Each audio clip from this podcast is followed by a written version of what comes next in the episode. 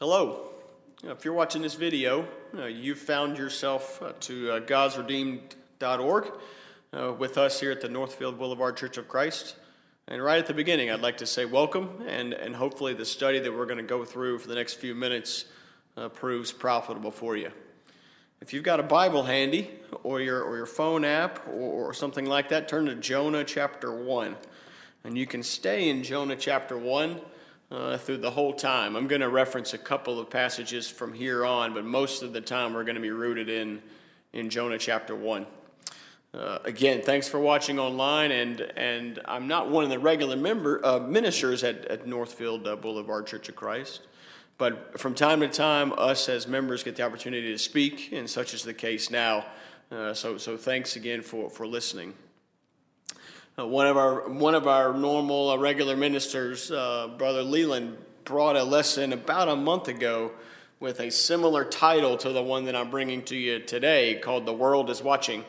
Um, he, he, taught from Acts chapter 23, um, uh, but I'm I'm preparing for a an adult Bible class that starts in a couple of weeks out in the auditorium, and we'd love to have you join uh, if you're if you're available for that. And this, this passage and this topic kind of came to my mind, and I'm going to take a different spin uh, than Brother Leland did, taking a, a uh, vantage point from an Old Testament story uh, that I really like.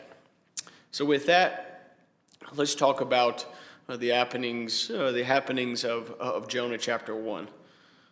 I want to start with a quote from one of my favorite uh, non biblical author, C.S. Lewis. He says, Courage is not simply one of the virtues, but the form of every virtue at the testing point. what does he mean by that? I think he means, you know, being honest. If you're only honest when it's beneficial for you, that's not courageous. Uh, being merciful or being patient until it becomes too risky or until it becomes too time consuming, uh, that's not courageous. Being courageous is taking those virtues even when those virtues are put to the test, when they're under pressure. Um, some of you know I work in the oil and gas business, and we use pressure gauges like this to test equipment. Having pieces of, of, of pipe uh, just laying on the ground uh, does nothing for us. Putting them under pressure and testing them is when we find out their, their value and their worth. Um, looking at uh, your Christianity, if it's too risky, uh, you're not looking, we're not looking at Christianity uh, in the right way. And I'd like to look at the prophet Jonah uh, in, in the beginning of the story and, and, shed some light on a couple of applications that I like uh, from Jonah chapter 1. Sometimes we miss Jonah chapter 1 because we love to get to the last verse in the chapter where Jonah gets swallowed by the big fish. And then he prays for his salvation, and then everything goes uh, before, after that. But let's look for, for a brief moment at the story in Jonah chapter 1. And I'd like to read it. So if you've got your Bible, let's read Jonah chapter 1. The word of the Lord came to Jonah, the son of Amittai, saying, Arise, go to Nineveh, the great city, and cry against it, for their wickedness has come up before me. But Jonah rose up to flee to Tarshish from the presence of the Lord. So he went down to Joppa, found a ship which was going to Tarshish, paid the fare, and went down into it to go with them to Tarshish from the presence of the Lord. The Lord hurled a great wind on the sea, and there was a great storm on the sea, so that the ship was about to break up. Then the sailors became afraid, and every man cried to his God and they threw their cargo, which was in the ship, into the sea to lighten it before them. But Jonah had gone down below into the hold of the ship, lain down and fallen sound asleep. So the captain approached him and saying, How is it that you're sleeping? Get up, call on your God. Perhaps your God will be concerned about us so that we will not perish. Each man said to his mate, Come, let us cast lots, so that we may learn on whose account this calamity has struck us. So they cast lots, and the lot fell on Jonah. Then they said to him, Tell us now, on whose account has this calamity struck us? What is your occupation?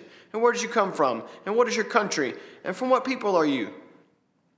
He said to them, I'm a Hebrew, and I fear the Lord God of heaven who made the sea and the dry land. Then the men became extremely frightened, and they said, How could you do this? For the men knew that he was fleeing from the presence of the Lord because he had told them. So they said to him, What should we do to you that the sea may calm for us? For the sea was becoming increasingly stormy. And he said to them, Pick me up, throw me into the sea. Then the sea will become calm for you, for I know that on account of me this great storm has come upon us. However, the men rowed desperately to return to land, and they could not, for the sea was becoming even stormier against them. then they called on the Lord and said, We earnestly pray, O Lord, do not let us perish on account of this man's life, and do not put innocent blood on us. For you, O Lord, have done as you have pleased. So they picked up Jonah, threw him into the sea, and the sea stopped its raging. Then the men feared the Lord greatly and offered sacrifice to the Lord and made vows. Then the Lord appointed a great fish to swallow Jonah, and Jonah was in the stomach of the fish three days and three nights. in 2 Kings chapter 14 is where I believe we're introduced to Jonah for the first time. It's the same name and given in the same man's uh, father's name. Um, Jonah was a prophet of the northern kingdom of Israel. So he would have been at least aware of Nineveh, aware of Assyria, and aware of their wickedness. And he's, he's taught and known as a prophet of God. Jonah is called by God to go out to one of the greatest cities of, of, of, uh, of Assyria, to Nineveh. And in the first part of Jonah chapter 1, Jonah the prophet tries to resign as prophet and immediately head the other direction towards Tarshish. If you look at an ancient map, if you look at where Jonah was in Israel, going to Tarshish was basically trying to go in the opposite direction of where God was asking him to go in Nineveh. Again, a little more about this story. It's interesting to me that Jonah is trying to get away from the people of Nineveh, a foreign people surrounded by pagan gods, and now he's surrounded by similar people of pagan, of pagan gods on a boat, not those of the true God. Uh, Jonah did not think Nineveh could be saved, nor did he want Nineveh to change, which is some of the impressions we get in Jonah chapter 3 and chapter 4. So he's fleeing in the opposite way. At this point, Jonah's not a prophet, Jonah's a cynic. What about us? Do we feel that in the environment we're in, in the community we're in, the world that we're in, is real change possible? Or are the obstacles just too great? Do we sometimes not care enough about the community and try to change it? I, I just can't make an impact here, is Jonah's mentality. Think about our current environment as well social distancing, social tension with the election, etc. How am I supposed to make an impact here? It's easy to think I can't make real change at this point and at this place. We can't even talk to people the way we used to talk to people. So, for the last couple of minutes, a couple of applications. How are we to be courageous how do we exercise our virtues in a time of testing where we know that this is not going to be easy? Talking to people, witnessing to people, teaching people about God and about our faith. How are we supposed to treat the majority who may not be like, like us in this environment? I'd like to talk about two kind of principles that come out of this passage to me. And the first one is about mankind in general all of mankind, I think, is, is somewhat religious. We are sometimes not very courageous. Look again at chapters 1, verses 4 and 5. This, the, the storm comes up, and these men on the boat were religious. They had pagan gods, and they had these, this religion when it counted. The sailors saw the storm as a religious problem. They called to their gods, maybe perhaps the gods of the sea. You know, these men are, are, are on the sea. They would have had gods of the sea, perhaps. They're calling on these gods.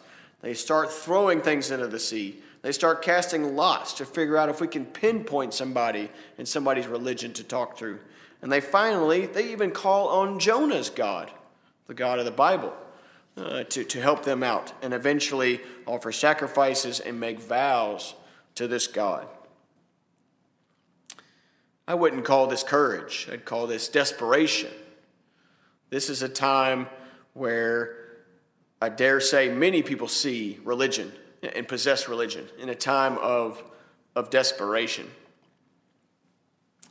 There's a man who, who teaches uh, in the past, his name's Bertrand Russell, uh, more of a cynic, and he says this religion is based, I think, primarily and mainly upon fear. That's his take, anyway. It is partly the terror of the unknown, and partly, as I have said, the wish to feel that you have some kind of elder brother who will stand by you. Um, not a very, uh, not a very bold uh, opinion of religion, perhaps. But he's making the point that I'm trying to make that these folks on the boat were making, that, that they were witnessing. This storm is a religious problem, and I need God. I need God right now uh, when I'm in trouble. There, there's examples from, from history, from Bible and non Bible times, where we become especially uncomfortable in extreme conditions, and we say, Please don't get us. You know, they say in the end of chapter, of chapter 1, Please don't get us if we throw Jonah into the sea, appealing to Jonah's God. There's a few examples in you know Judges chapter 2, not only in Judges chapter 2, but in other parts of the book of Judges. They're filled with examples of people turning to God after they're in trouble, right? Or after they're being threatened by destruction, by an enemy, uh, by an adversary, or whatever. James chapter 1, verses 6 through 8, uh, James says this But when you ask, you must believe and not doubt. Because the one who doubts is like the wave of the sea, blown and tossed by the wind. That person should not expect to receive anything from the Lord. Such a person is double minded and unstable in all they do. You know, are you the kind of person, James says, who, who asks sometimes, maybe when you're in trouble, and you're like, man, I hope this works? You're like the sea that's tossed to and fro, double minded, unstable um, maybe just acting out of fear uh, in, in, in religion. During World War II and after World War II, there's, there's evidence of a significant increase in church attendance, with people trying to, to make things right in the world by, by going to church. Um, there was a study done after 9 11, after the uh, attacks on New York City in, and the Pentagon in, in September 11, 2001 by the Barna Research Group. And they, they mentioned, they cited in their study that church attendance spiked for several weeks, rising to about half of the adult public attending religious services typically during a, during a typical week. So they're saying half of the United States was going to church weekly uh, during that period. That attendance boom was short lived, with levels going back to normal the same year in November. So a couple of months later, people are out of the storm and they're back to normal. They went and had religion because they were afraid. Now, please don't misunderstand something. Uh, it is critically important that we as Christians turn to God in times of fear and trouble. I'm not saying that we shouldn't at all.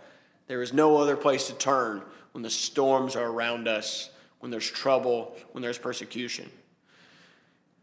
The point I'm trying to make, and the point being drawn out for, for me in the story of Jonah, is that courageous faith doesn't only turn to God in times of fear and trouble.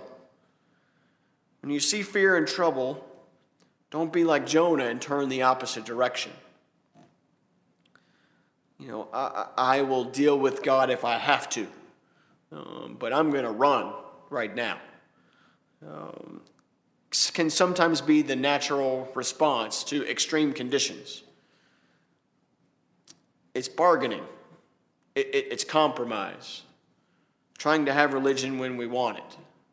And when we don't, we don't. How do we know if we're trying to get close to God through true faith?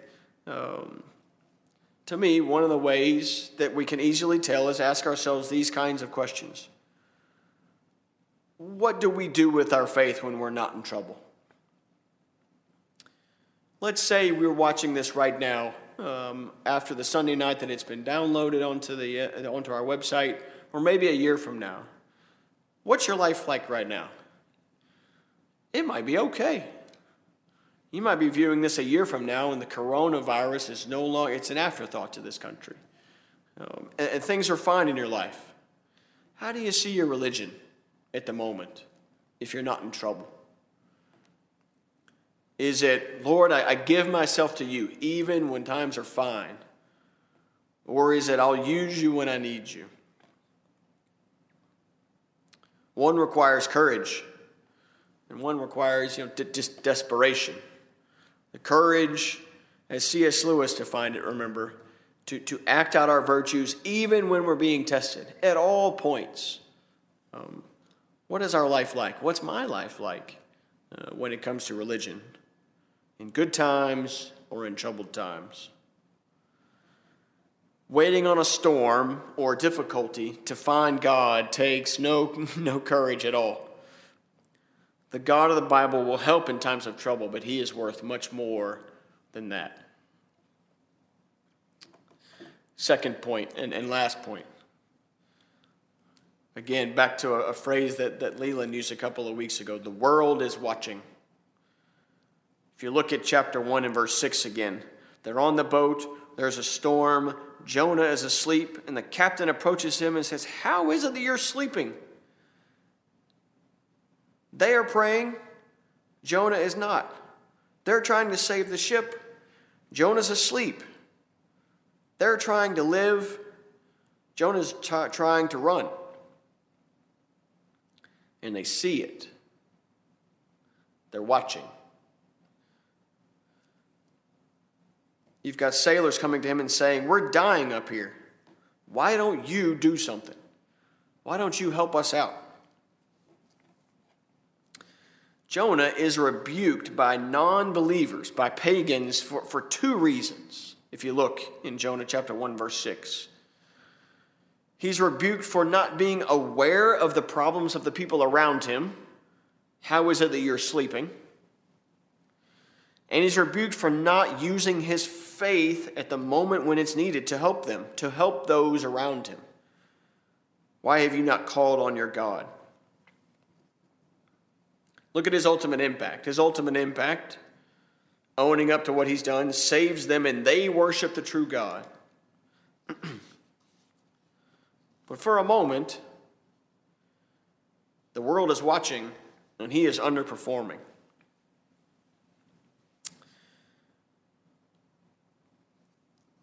two key points I want to make from this. First, we must be concerned about the world's problems as Christians. The world has the right, our community has the right to condemn any church as false if we don't see the world's problems and trying to help. I'm going to steal one of Leland's points uh, from a month from, from uh, about a month or so ago. Our lives as Christians are not cannot, and must not be lived in vacuums. When there's a storm around, we can't go underneath the boat and go to sleep. Jesus points this out with an analogy in, in, in, the Sermon on the Mount in Matthew chapter 5. He talks about the salt of the earth, the light of the world. Those are not accidental. He could have chosen a multitude of things to compare his followers to. And he chose a light, a city set on a hill. The world left alone will be dark. It's not our job to turn off the light, it's our job to shine the light.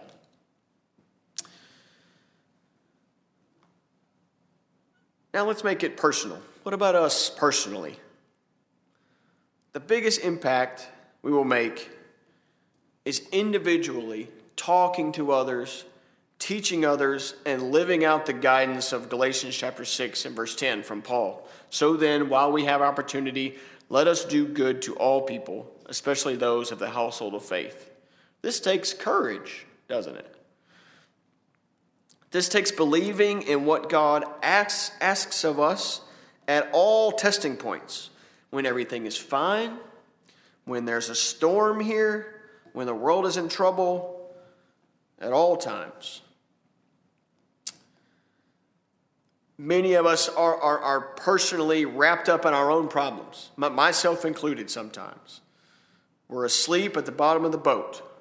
Jonah's wrapped up in his own problems. He's trying to flee from teaching the people of Nineveh. And the world is saying, Get up and help us out. Our friends, our neighbors have families that are breaking apart and they need help. Our classmates are falling down an endless rabbit hole of, of everything is relative, or all I need is romance, or it doesn't matter what I believe.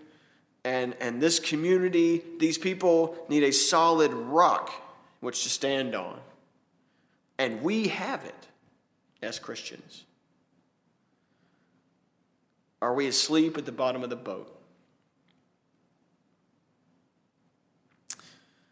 What is physical therapy for? Without starting to move, you'll never move. I have a have a grandparent uh, who, who in the past year or so had had back surgery and had to have um, physical therapy for several weeks. What was the point of that? Because her back was stiff from surgery, and if she didn't start to move, she would never start to move. Jonah had the opportunity to change a city in Nineveh, which he later does, but at this moment, he heads in the opposite direction with a lack of courage. See the opportunity to move and move.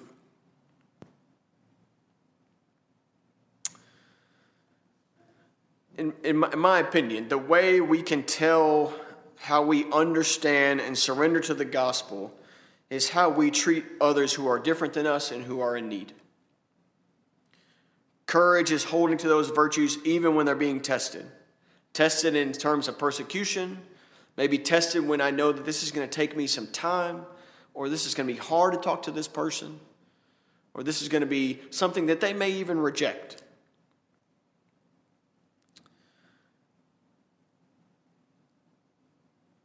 Jesus hardly ever yelled at people when he talked to them.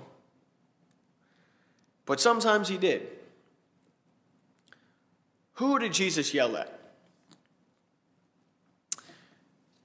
Well, in one case, in Matthew chapter 23, he, he, he yelled at people who were asleep at the bottom of the boat, the Pharisees, folks who had the knowledge, were known for teaching, and were leading people astray even by doing nothing in some cases. Let me give you a couple of examples from Matthew chapter 23. Jesus says this to them Woe to you, teachers of the law and the Pharisees, you hypocrites! You shut the kingdom of heaven in men's faces. You yourselves do not enter, nor will you let those enter who are trying to. Woe to you, teachers of the law and the Pharisees, you hypocrites! You travel over land and sea to win a single convert, and when he becomes one, you make him twice as much a son of hell as you are. What are you doing? You have the answers, you have the law, and you're asleep at the bottom of the boat. When we see those who are different from us, we, we must stand firm, not because we're better, not because we're first, but because we know we are sinners saved by grace and that they need it too. And to me, that's courage. Knowing the world is watching, they need our help, we give it to them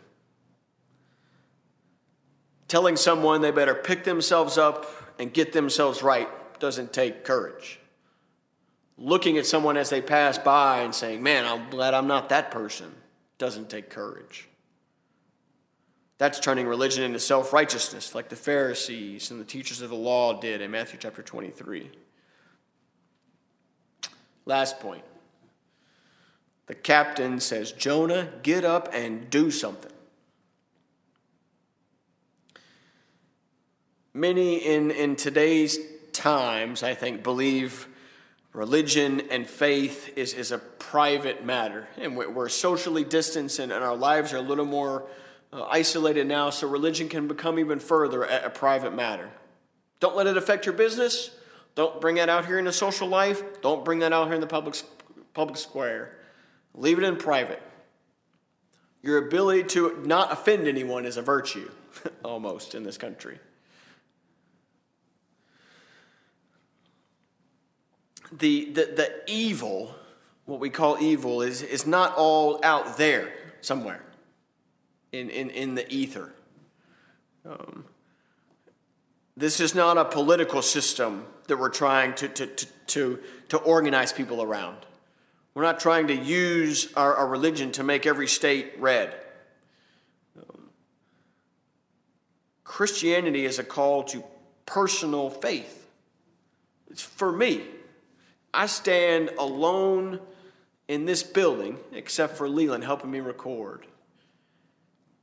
But my faith is, is mine alone. Your faith is, is yours alone.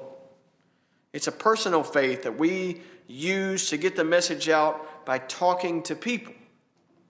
We are sinners, and Christ died for all of us for you, for me, for anyone who, who might be listening. For us as Christians, we have to get up and do something.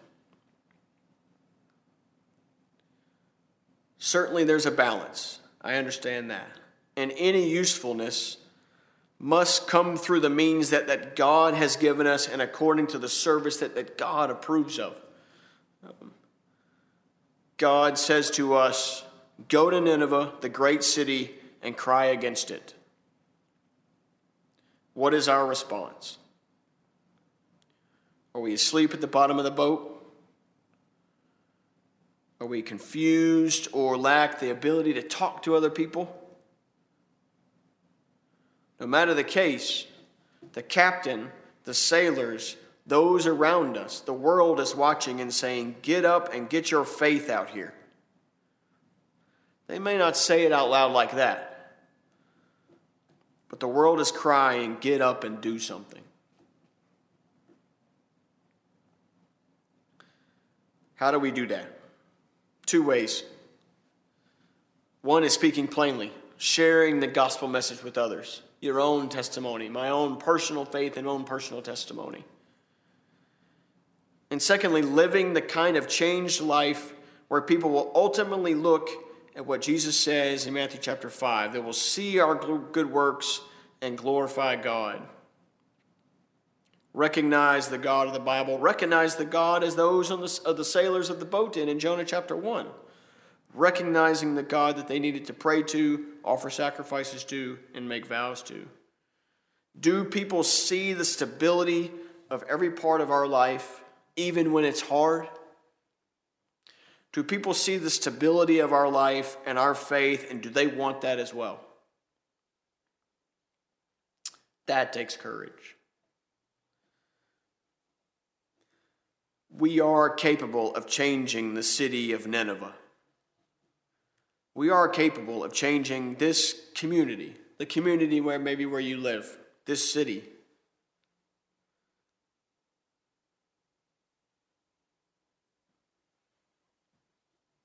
And the city's watching. The world is watching.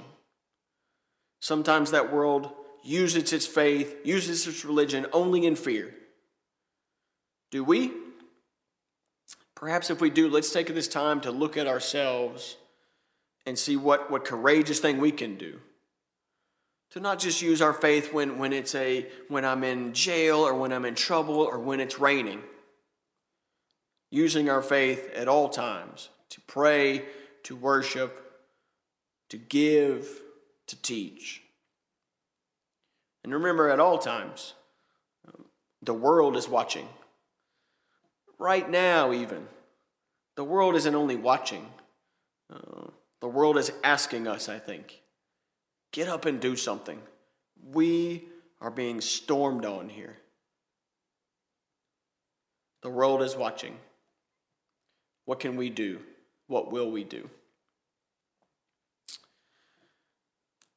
This, this has been helpful for me uh, to, to, study, uh, to study and think through.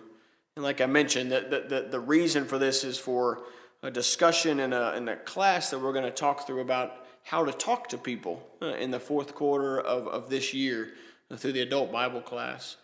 Um, so, so once again, th- thanks for, for listening. Uh, hopefully, we've said something here that that has uh, that has pricked your heart, or or maybe something that can be useful to you, maybe now or in the future. And and we ask that you would you would take those things to heart and, and apply them as you can. I would make an appeal uh, when when we when we discuss and we we preach and we study the Bible in a normal assembly. Um, I, I think it's right that every time we have an open discussion. We talk about what it means to be a Christian. So I want to briefly talk about that as we close.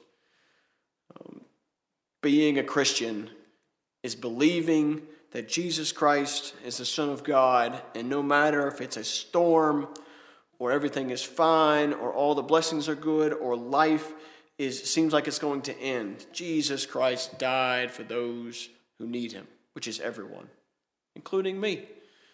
Believing in him, believing that he died and rose from the dead, and, and confessing that and pledging allegiance to him in the waters of baptism is the way that we start that journey to being a Christian. Um, if you're interested in, in understanding or studying more about the topics we've talked about here, or attending Bible class with us, please reach out to us on the contact information at godsredeemed.org. And we also have regular meeting times that are posted there. Um, right now, it's 10:30 in, in, the morning on Sunday mornings. We're worshiping together, and at night uh, at 7 p.m. on Wednesdays. And we'd love to have you come. Uh, again, thank you for your your attention. Hope we've said some things from the book of Jonah today that can help you. And uh, have a good day. Thanks.